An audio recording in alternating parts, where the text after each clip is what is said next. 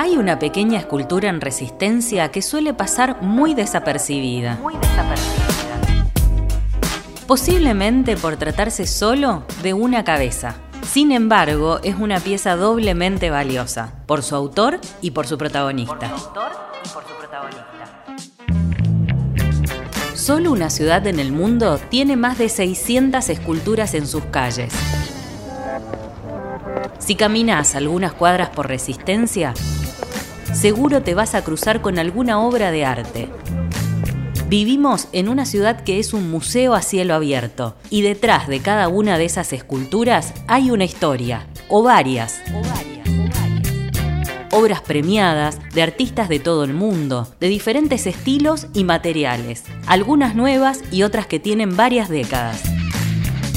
Todas forman parte del valioso patrimonio cultural de Resistencia, la ciudad de las esculturas.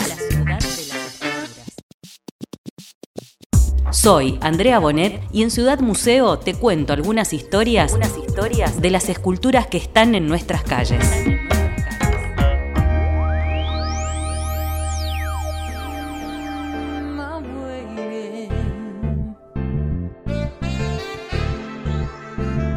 La obra es un homenaje a Guillermo Gilcoat y está vinculada a un hecho muy importante para la provincia del Chaco. La escultura fue realizada por José Fioravanti, uno de los más grandes escultores argentinos del siglo XX.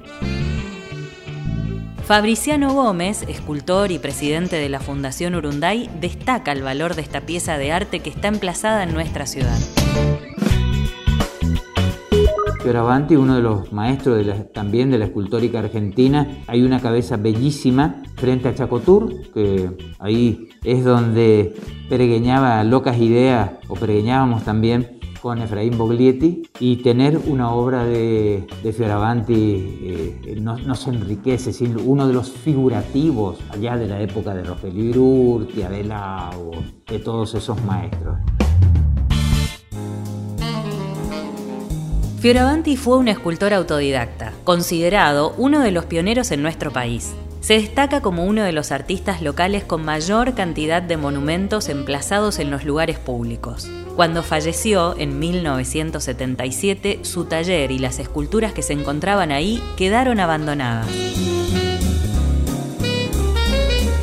Recién en 2015, un coleccionista de arte logró rescatar y resguardar las piezas hechas por el escultor. Tulio Andreusi Guzmán es quien logró recuperar las obras y armó el Museo José Fioravanti en un espacio de la Casa Museo Magda Frank, ubicado en el barrio de Saavedra en Buenos Aires. En Buenos Aires.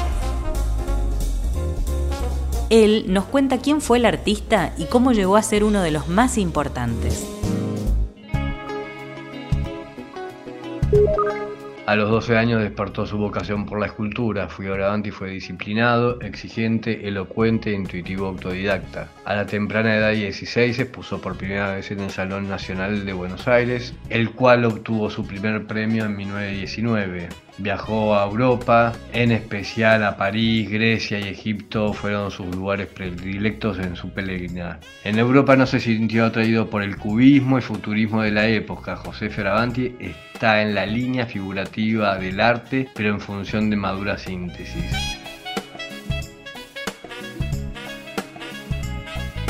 De 1929 a 1934 trabajó por encargo del gobierno argentino en su estudio en París, en los monumentos a Sáenz Peña y Nicolás Avellaneda. En 1934 presentó dichas obras en el Museo de Pom con un éxito sin precedentes. Recordemos que el Museo de Pom solamente se exponían artistas fallecidos, los únicos que pusieron en vida es Burdel, Mestrovich y Fioravanti, lugar de honor que hasta ese entonces solamente se le otorgaba a grandes maestros, con lo cual Fioravanti a los 38 años de edad es considerado maestro de maestros. La exposición fue un éxito, reconocimiento del gobierno francés, la crítica, lo colocaron a Fioravanti entre los grandes escultores del mundo.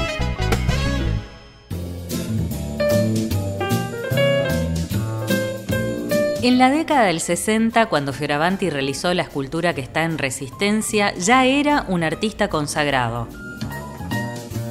Fue el realizador de importantes monumentos, y siete de ellos ya fueron declarados Patrimonio Histórico de la Nación. entre los que se encuentran el emblemático Monumento a la Bandera en Rosario y el Lobo Marino en Mar del Plata.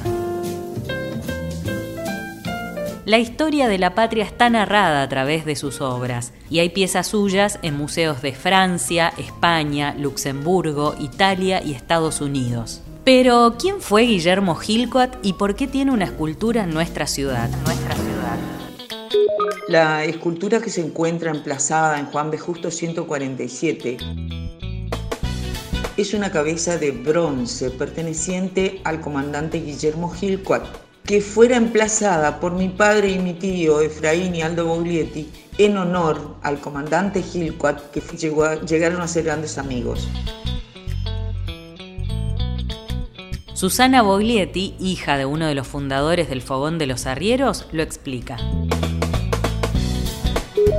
El 26 de marzo de 1941 llega al Chaco el primer vuelo aerocomercial en un hidroavión Maki Río Paraná, era el nombre del hidroavión, al mando del comandante Guillermo Gilcuat, enviado por la Corporación Sudamericana de Servicios Aéreos que volaba toda la zona sur del país y es lo que da origen en, ese mismo momento a la Corporación del Norte a partir de ese día y a Chacotur Viajes por carácter transitivo porque se hace cargo de eh, la representación en la zona de la Corporación del Norte. Era un avión pequeño con capacidad para 10 pasajeros que volaba desde Buenos Aires a Asunción y hacía escalas en Rosario, Barranqueras y Formosa. La escultura fue emplazada el 19 de agosto de 1963 y desde entonces forma parte del valioso patrimonio cultural de Resistencia. Fue un homenaje de los camaradas del aire y amigos de Gilcoat, quien era considerado el maestro de las alas comerciales, como reza una de las placas que acompaña la obra. Fue quien trajo el primer vuelo comercial a la provincia, dando inicio formal a la aviación en nuestra región. A partir de esta historia, es posible que la cabeza de Guillermo Gilcoat se gane nuevas miradas y un poco más de atención. Y un poco más de atención. Ciudad Museo está auspiciado por el Instituto de Cultura del Chaco y el municipio de Resistencia. Conocer esta historia puede ayudarnos a valorar, disfrutar y cuidar todavía más el patrimonio cultural de Resistencia. Seguí todos los episodios en libertaddigital.com.ar. Mi nombre es Andrea Bonet y esto fue Ciudad Museo, un podcast de Radio Libertad.